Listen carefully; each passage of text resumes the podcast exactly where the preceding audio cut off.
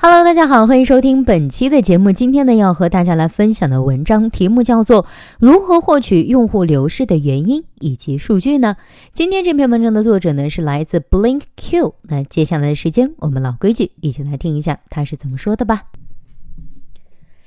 一。首先要确定好研究的用户路径由哪些步骤构成，这个呢可以借助工具统计分析。不同的平台用户进入的路径不同，所以要考虑用户可以从哪些平台进入你的页面。一般呢包括浏览器、APP 入口、微信公众号等等，主要是看流失的用户集中于哪一种渠道。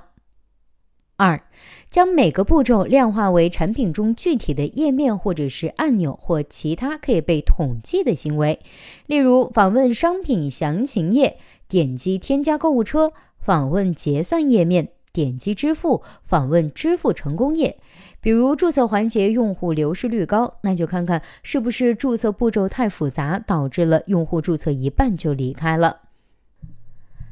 三。将以上用户行为进行代码买点，这个呢可以借助第三方工具或者是进行自行统计，比如网站的竞品、用户常访问的论坛和网站等等。通过用户行为分析用户在网站中的行为，比如用户的跳转率、用户是否在注册页面流失，或者是比较看重喜欢待在哪个页面，找出用户最关注的点在哪儿。四。通过漏洞视图查看、分析以上买点行为事件的转化率、流失率，找到流失用户的渠道。通过观察用户的流失数据，从数据中发现和总结规律，比如是否在某个时间段，比如说改版或者是添加了某个新功能，用户开始流失，在什么节点达到了最高峰，或者是集中在某一个时间点，这段时间内有什么特别的事情发生。五、分析。最基本的分析是哪一个步骤的流失率比较多，来分析原因，也可能是完全猜测是非活跃用户还是活跃用户，这些用户有没有什么共性或者是特点，是哪一类人群，分别是什么用户，男性用户还是女性用户，有没有哪些事件触发了他们的敏感点，或者是为了指标层刷过数据等等。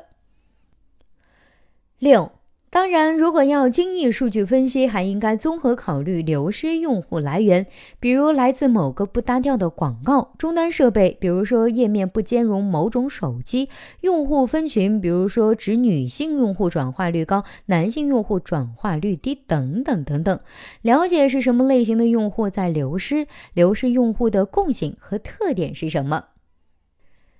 七。最关键的步骤呢是进行验证，此时呢可以用电话回访、短信、邮件、实地走访、问卷、卡片测试、五 Y 工具、竞品对比等方式接触用户，然后思考优化方式，